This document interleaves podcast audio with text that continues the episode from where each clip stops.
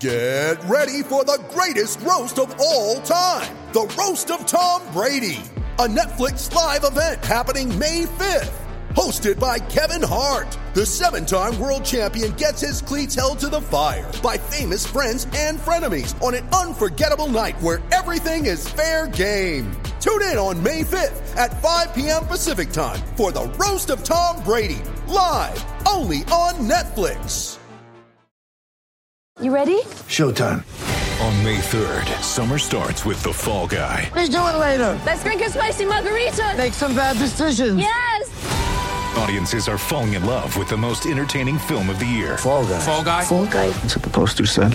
See Ryan Gosling and Emily Blunt in the movie critics say exists to make you happy. Trying to make it out? Because nope. I don't either. It's not what I'm into right now. What are you into? Talking. Yeah. the Fall Guy. Only in theaters May 3rd. Rated PG-13. Hello, Blazers fans. Welcome to the Blazer Focus Podcast. I'm Aaron Fentress, Blazers writer for the Oregonian and OregonLive.com. And the last time we came with the podcast, we were talking about Jusuf Nurkic going down with a broken right wrist. And this time, the topic in Blazerland is that CJ McCollum suffered a very tiny hairline fracture in his left foot, originally believed to be a sprain, and he will be out for at least three to four weeks before they evaluate the injury again. This information was released late Monday night, hours after they had lost to San Antonio without CJ. Now remember, he injured the foot against Atlanta. That was on Saturday night. It was believed to be a sprain. And then later, through more examination, they discovered the fracture. Horrible news for the Blazers moving forward clearly. Now they do have a couple favorable matchups coming up here at home. They've got Memphis twice on Wednesday and Friday, followed by the Knicks and the Thunder. You would think they would be able to go two and two at least during that stretch without CJ and Nurk. Then after that, they're going to go on a huge six game road trip. Listen to this. Houston, Chicago, Milwaukee, Philadelphia, the Knicks and Charlotte, Charlotte, Knicks, Chicago might not seem like much, but they've been playing pretty solid basketball. They've beaten some good teams and lost some close games to some good teams. And then Houston, you know, they're obviously not that good. They just made a big trade with Harden, but Oladipo's playing well for them. And then of course you got Milwaukee and Philadelphia as the centerpiece of that road trip. Anyway, I'm not going to talk more about this right now because we did a video today. We, as in myself and Joe Freeman, where we talked about the situation with losing McCollum on top of losing Nurkic last week and what that means for the team. So let's bring in that segment now between myself and Joe Freeman as we examine both the impact on this team, the players who need to step up, and can they survive the rest of the first half of the season? Should CJ be out the entire time? Or can he just survive the next 14 games if he's only out for the next four weeks? We talk about that as well. Take a listen. This has become a little bit of a habit, Joe, us getting together to talk about major injuries on the Blazers roster. The last time we did a video, we talked a lot about the loss of Jusuf Nurkic. Now we're talking about the uh, loss of CJ McCollum. Now let's re- I'm going to recap this first before we get into it. So against Atlanta the other day, CJ drives the lane, scores the basketball as he's coming down. Clint Capela lands on his foot miraculously, he finishes the half. Like he hopped around for a while, he finishes the half and plays really well. Then the second half, he doesn't come back out. We get Anthony Simon starts. He doesn't play very much. Trent pretty much picks up the rest of the load. And then we find out that night, MRI reveals a sprain. Not a huge deal. Sprained foot. Who hasn't sprained their foot, right? Everyone's sprained their foot. What's the big deal? Oh, you haven't ever in your life? I don't think so. Wow, you're amazing. Anyway, so so uh we, you know, you're thinking a handful of games. Who knows? Stotts on Sunday again says, as far as he knows, sprained left foot, not a huge deal. And then after the loss to the Spurs on Monday, Damian Lillard's asked about how he sort of perceives McCollum to be. And Lillard says, I was trying to check out their mood to get an idea of how they're feeling about the injury. He said, so CJ has been himself. He seems upbeat. And so in, in, in Lillard's mind, that meant handful of games, maybe, maybe the end of this this homestand. They got Memphis twice, they've got Brooklyn and the Knicks. maybe CJ will be back after that. And then last last night, Monday night, it comes out. Uh, the Blazers released a press release that says that further examination of the foot has revealed a tiny little fracture, a hairline fracture. And of course, that means more extensive timeout for CJ. Right now, they're saying they're going to re examine him in three or four weeks. He'll be in a boot. And then in three or four weeks, we'll know sort of from there, sort of how it heals or doesn't heal. He will not need surgery, which is a good sign. So it's something that could heal in a few weeks or something that could take six weeks. Who knows? It probably shouldn't be as extensive as Nurkic's injury, where he broke his wrist, is going to be out for at least two months. But still, regardless, three weeks, five weeks, seven weeks, doesn't matter. This is a devastating injury for this team, uh, which had been playing better until the loss uh, to uh, San Antonio. Actually, a loss to Indiana, then they lost to San Antonio after the Atlanta win. Uh, so anyway, that's a recap of where we are. CJ McCollum spoke today extremely upbeat, extremely positive. Said over and over, I've been through foot injuries before, which he has in college and early in his career at Portland. Uh, so you know, don't feel sorry for him. He still lives a great life, much better than a lot of people in this world that we live in right now.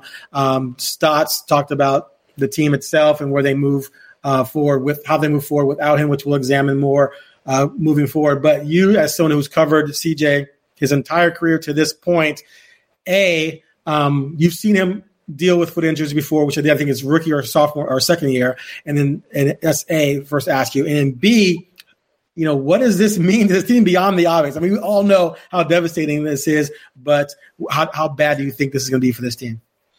Well, uh, it's a problem. I mean, and, and, it's it's one thing to lose CJ. It's another thing to lose CJ one game after losing Jusuf Nurkic, and uh, so now we're staring at two Blazers starters, their second and third best players, missing an extended stretch of time, at least a month, uh, potentially up to two months for both of them. Uh, and these, I guess, the bigger problem isn't. In addition to that, I should say is that this isn't a normal season. The, these are uh, this is a time obviously where it's a condensed schedule and games are coming one after the other after the other with with very little time in between usually one day uh, max uh, for the most part. And so uh, there's a lot of games coming up, and it's it's it's going to be difficult for this team to navigate this stretch. I I don't want to get too far ahead because I know we're going to kind of talk about how they move forward and and what we think about their chances. Or are we there now? Are we at, are we at where are we at on our timeline? Well, let me ask something else real quick uh, before we, we move on. So you mentioned, you know, the games being rapid fire. If mm-hmm. he misses four weeks, that's about 17 games. Now wait a minute. Now I, I break I broke all this down. So if we're going to go, oh, you did? Yeah, oh, yeah. okay. So oh, you, you got, got, the breakdown coming. Okay, I've well then got, let's. Oh wait, go ahead. Where where where are we at? you gotta you gotta warn me if you have a massive breakdown coming. Well, uh, okay, so we're, we're, gonna break that down. Let me just say one more thing before before we okay. segue into uh, life without them.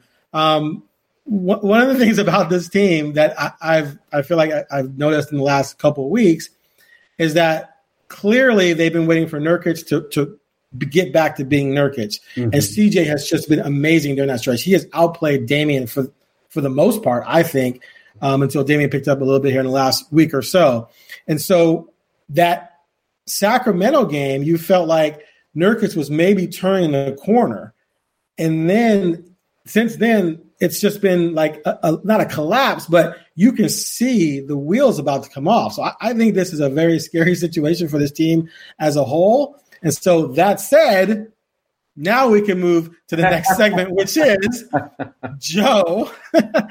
how do you think they're going to survive this? Break it down for me, brother. Well, you know, the first gut reaction is they're screwed. Their season's done. Uh, okay, that's the show, people. Thanks for joining us. tank, tank. Let's call it good. Go for a lottery pick. Check I mock mean, draft. Let's check you, mock draft. Right. You had C.J. McCollum, who is having a career year, averaging 27 points, five assists. He led the NBA in three point makes. He was shooting 44% from deep, was attempting more uh, you know, kind of in his evolution from mid range crafty CJ to to long range uh, dagger CJ, and he was really had put everything together uh, in what had been a career year. There was all star buzz for him in the early going, and and so from that standpoint, you combine that with, like you said, Jusuf Nurkic rounding into form. I think we were starting to see the early stages of this team fulfilling uh, are kind of becoming what we thought they could become. So it's devastating from that standpoint. But I will say that I have seen time and time again over the years uh, a franchise endure more injuries mm-hmm. than any needs to endure. I mean, you talked about the crazy nature of this foot injury. They, it's something they probably wouldn't have even have discovered in the 70s uh, back in, in the Walton days. And, you know, a guy might have missed a whole season or played with a crazy foot pain for a whole season. So at least they identified it and, and can, it can get better sooner than later. But if you look at the stretch coming up, I have them at 14 games four weeks from now, which is when McCollum is supposed to be reevaluated. And so he that probably won't be the time he returns, but it's 14 games until uh, until he's supposed to return. And so um, here, l- let me look at my handy math. I have all this broken down. I, I, went 20th to the 20th, which is a little probably a little more than four weeks. But go ahead. That's yeah, I went four weeks. So um, and the record of the teams they played during that stretch is is very manageable. Um, they'll play 14 games of the next four weeks. Only five of them will be against teams with winning records. It's a it's an East dominated stretch. There is a very long road trip, a one, two, three, four, five, six uh, game road trip that that will be difficult to manage. But uh, so not that brutal of a schedule. And then if you even look further ahead, say CJ does miss more than four four weeks, and you combine that with the time that Nurkic will miss, let's get through the, the remaining games of the first half of their schedule. There's 23 games left of the first half of the schedule. The NBA has not released the the second half of the schedule, and there, there's a break mm-hmm. there for an All Star break and kind of a pause and, and a built in gap there. That concludes March 4th. 23 games. Over that stretch, only eight of the Blazers' opponents currently have a winning record. So you're staring at a schedule that that is manageable. And I maintain, as we talked about after after the Nurkic injury, this is still a team with a lot of good players. It was a deep and versatile team heading into the season for maybe not for this scenario, but for scenarios like this. Uh, to account for absences and to account for injuries, and and right now, you you know, we haven't even talked about Zach, but they're missing three important pieces. And so, do I expect them to uh, surge to the top uh, of the Western Conference standings? No, but I think that they have the ability to to navigate this uh, and kind of stay 500 or, or thereabout. Because look, you've got Dame, who who is an All Star and an All NBA caliber player. You have uh, Carmelo Anthony, who's been through all this before. You have emerging young talent in in uh, Gary Trent Jr. You have Rodney Hood, who we're going to talk about more uh, further in the show, who who had his best game of the season at, at perhaps the best time uh, from a confidence standpoint. Um, and you've got you know you have RoCo, you have uh, Derrick Jones Jr.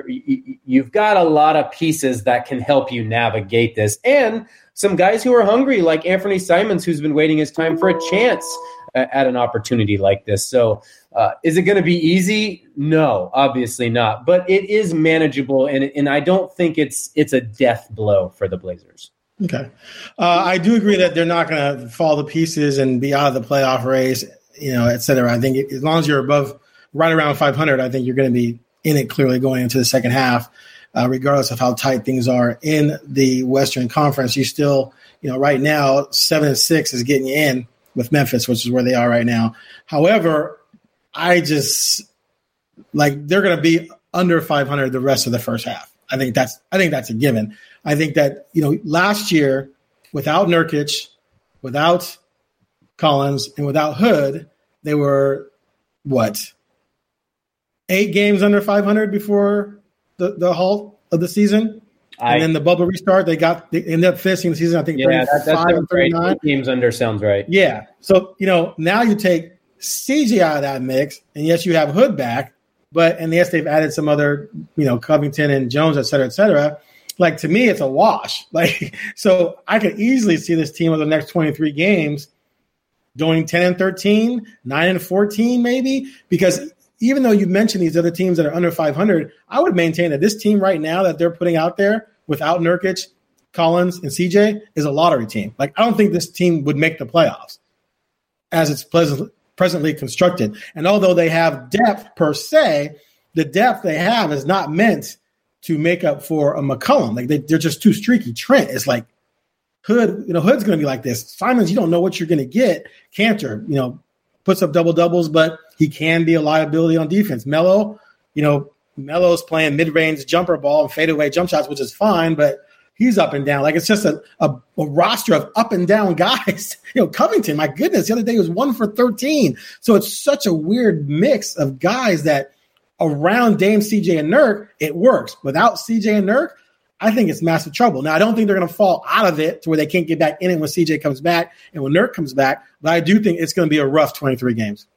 That's fair. And, and, you bring up a lot of. I mean, RoCo, what is going on there? I, I expected him incredible.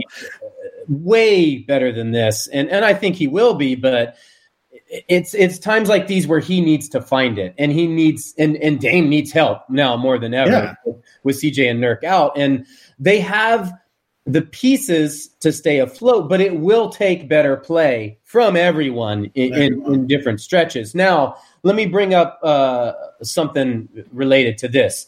This is not the first time the Blazers have had to play an extended stretch without CJ and Nurkic. At the end of the 2018-19 season on March 16th, missed 10 uh, games, right? McCollum hurt his knee at San Antonio. Uh, 10 days later, uh, and would go on to miss about a month. Um, maybe not quite a month, but about a month.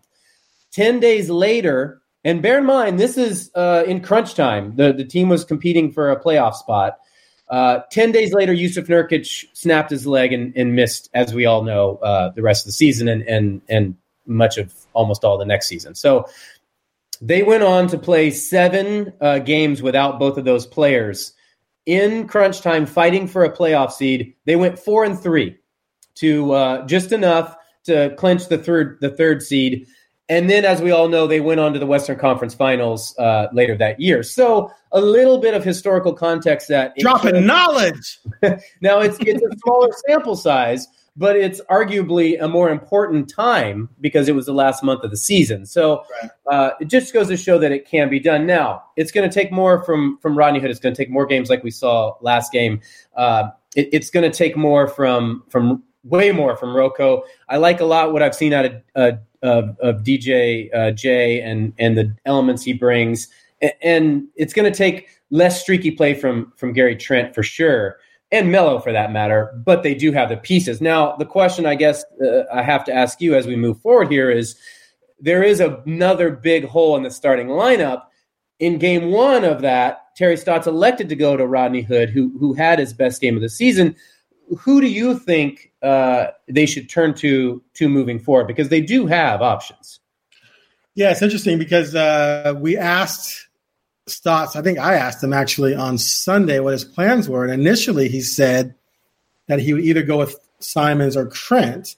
Uh, Trent, excuse me. Simon started the second half against Atlanta, like I said, after McCollum went down, but he didn't last very long. And Trent was in there because Trent obviously is their their third best guard.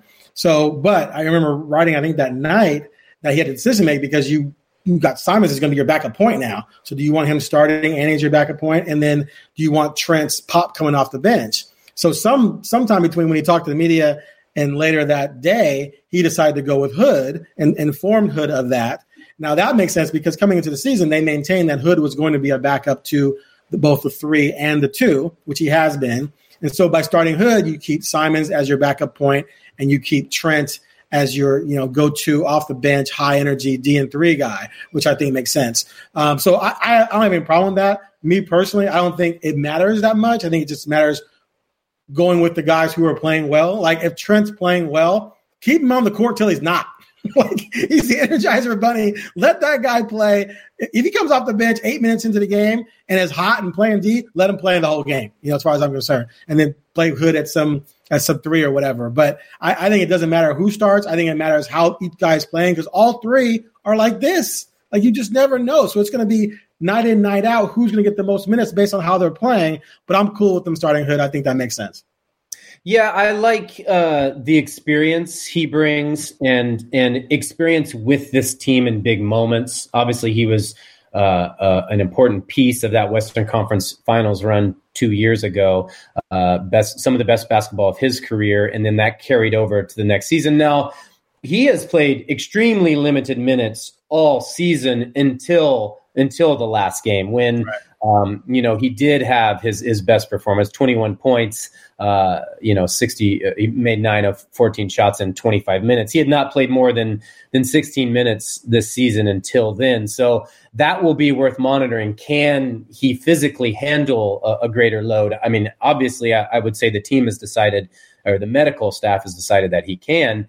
Um, but it's also going to take more from the guys you mentioned. I mean, Gary Trent had such a you know a breakout in the bubble and and leading up to the bubble uh, b- before the season was paused, but you know he, he's been so erratic this year. Now, one might argue that the entire NBA has been erratic this season with with COVID and, and all of that stuff. And and man, it's like one one day a team wins by twenty, and the next day the Celtics lose to the Knicks by twenty by thirty or whatever. So really, night to night, you don't know what might happen.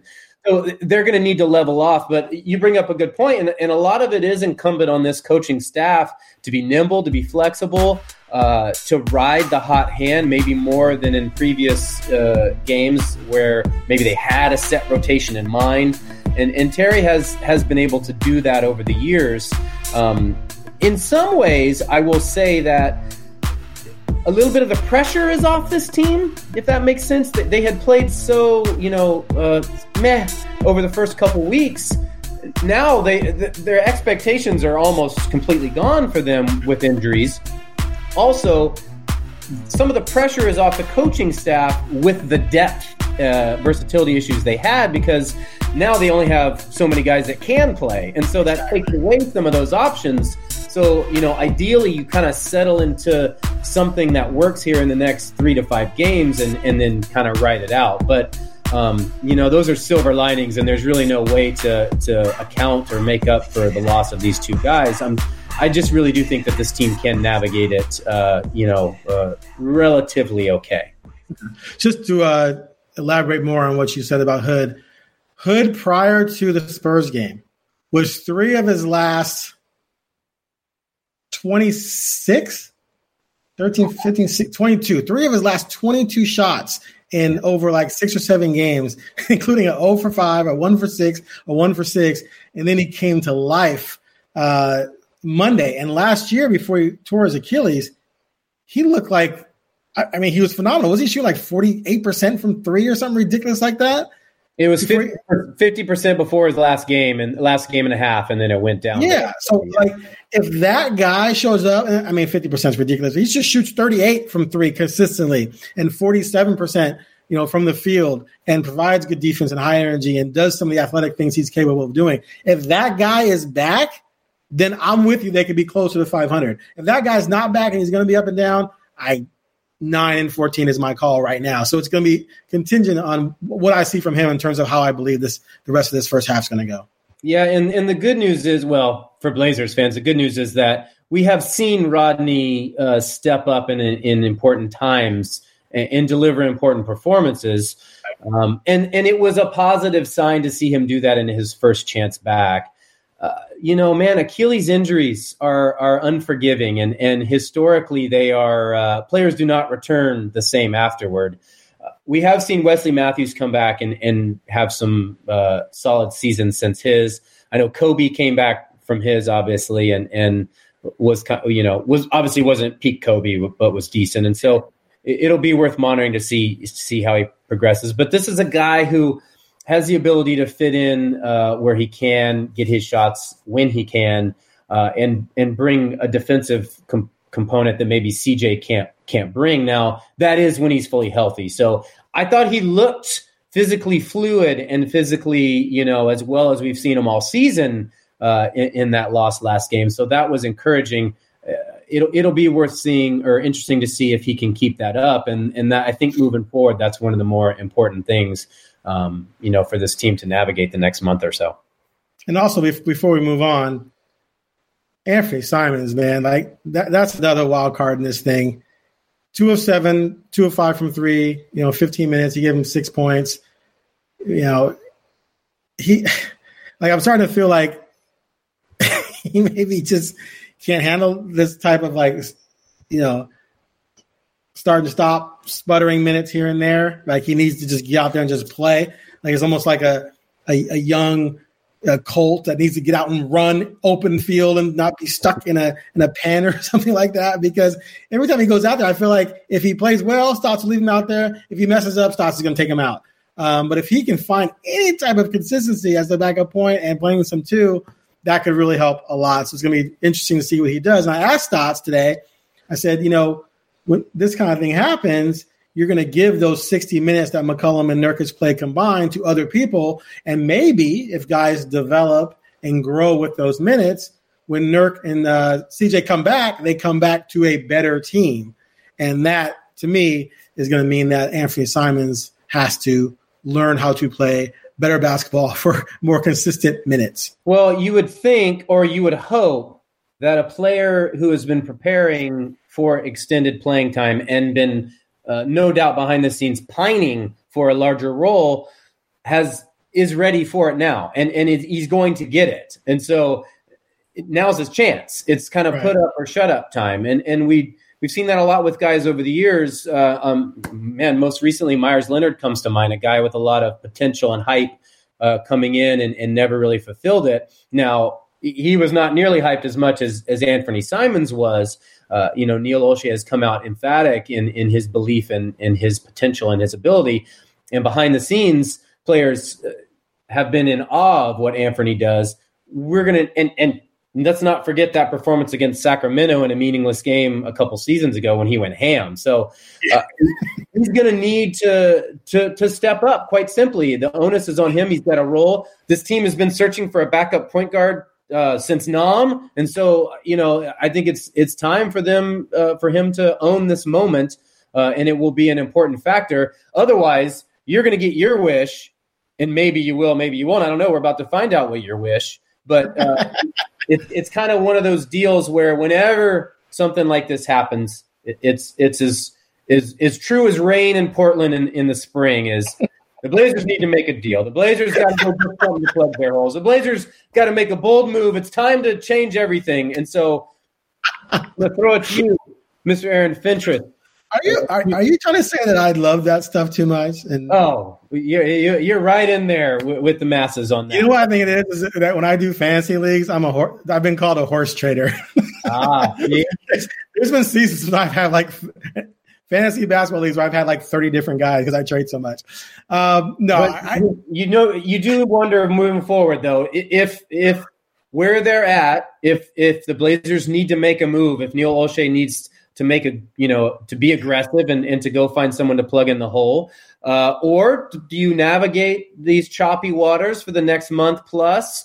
See where you're at, and then and then uh, and then go from there. What what say you? I, I think. I mean, I would expect that any GM in this situation or in any situation is always eyeing potential moves. I mean, I think that's the job, right? So if something popped loose where someone was willing to make a deal that you couldn't turn down, I think he would make it, even if CJ were healthy. Um, but I don't think he's going to just run out and go, I need to add a a veteran guard here, take a bunch of players, and then look at his roster later and go, what have I done? I think it has to make sense. And neither one of those guys is out for the season, uh, Nurkic or CJ. They will be back. So there's that to look forward to at some point. So you don't want to make a rash decision. But I mean, you just like the NBA is just weird that way. You never know who's going to say, you know what, I, I think we're going to move on from this guy. What do you got? And you know, I mean, let's just throw it. Let's say, uh, I mean, Oladipo just got moved to Houston. Now, I'm not saying you could get him, but someone like that, a good player, sometimes an all star, sometimes not. Team wants to dump him in his contract. Give me Simons, Trent, and a pick. Would you do something like that? You know, I think he would definitely look into it. I don't know if he would or not. You're shaking your head no, but I'm just throwing that out there. If there's, if there's something that were sexy enough, I think he would do it. If not, he's going to stand pat because I do believe they believe in their depth and they do have the pieces to navigate this, as you said, you believe that they do. Yeah, and there are a couple things to keep in mind. Uh, it's it's not early in the season yet, but it's not. We haven't reached a point where teams have made definitive decisions about their roster and what type of season they're going to have, uh, and or ch- are chasing. You know, that's typically something that occurs down the road, and so you know maybe some of these moves that might wiggle free. Uh, in a month or so from now, uh, aren't going to be available now. And so the timing right. of this, you know, doesn't lend itself to to something like that. And furthermore, if I'm the GM of of another team, I mean, I smell blood in the waters when Neil Olshey, you know, texts me or picks, and I pick up the phone and I see Neil Olshey calling me. Like it's a desperate move uh, for a team, a GM, to try to make a move right now at this point. point, and and I think other GMs would see that. So those are a couple factors working against you know the Blazers making a move, but also um, CJ is going to come back. And, and right. Nurkic is going to come back. And so, you know, in a month, six weeks, two months, whenever this team uh, gets partially healthy and then ultimately as healthy as they're going to be, uh, you know, what do you do then? You, you're not going to trade away all your depth to navigate this and then get back and have no depth. So, uh, I, I don't think you do something like that. Certainly not immediately. Now, uh, you know, you get three or four weeks down the road and you're in real trouble. Then you have to recalibrate uh, things and uh, the season and, and how you move forward. But uh, it doesn't make sense to me right now. No, I hear you. And it takes two to tango, right? People always say, "Why doesn't Neil Olshey make a move?" Well, you can't just, you know, go on Xbox and just force a trade. Like you have to have someone else willing to make a trade with you, and it has to be a smart trade. So I don't. I agree with you. I don't think anything's going to happen because I don't think anything's going to pop loose. That is a can't resist type situation. Although I do believe if one did, I think he would jump on it. Um, so last, go ahead. I was just going to say, yeah, of course, he and he knows the market. Uh, it's not Yeah, like, of course. Yeah, and and, and you know, you, people might say, well, well, James Harden just got moved in a blockbuster trade. Well, that was something in the works for weeks because of a disgruntled player and uh, a variety of, of forces coming together there. But this kind How's of he looking, by the way?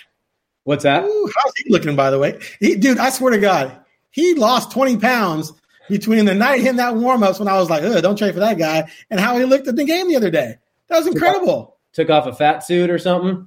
Something like he looked svelte the other day. I'm like, whoa! And 30, what the first first player ever to have 30 and 10 in his first two games with a new team or something like that. This is random stats, but man, the Nets are going to be out of sight, dude. We'll see. But, but okay, so last thing. Oh, you, you said there's 23 games between now and the end of the break. Um, or see before we get to the break, 23 games. Let's assume CJ's out for let's say let's just say 15. I say 17. You say 14 on your math. Guys, he's going to be reevaluated after 14. After 14. Okay. So let's just let's just go from there. 14 games. What's their record in those 14 games? Whoo! Set an Oh, over under. Uh, well, I think your over under has to be seven six and a- seven. Seven six and a over. half. I'm going Yeah, under. it's got to be six and a half. I, I'll say they'll go 500. I'll say seven and seven. Okay, I'll say six and eight. Yeah. And neither one of those ruin their season. Exactly.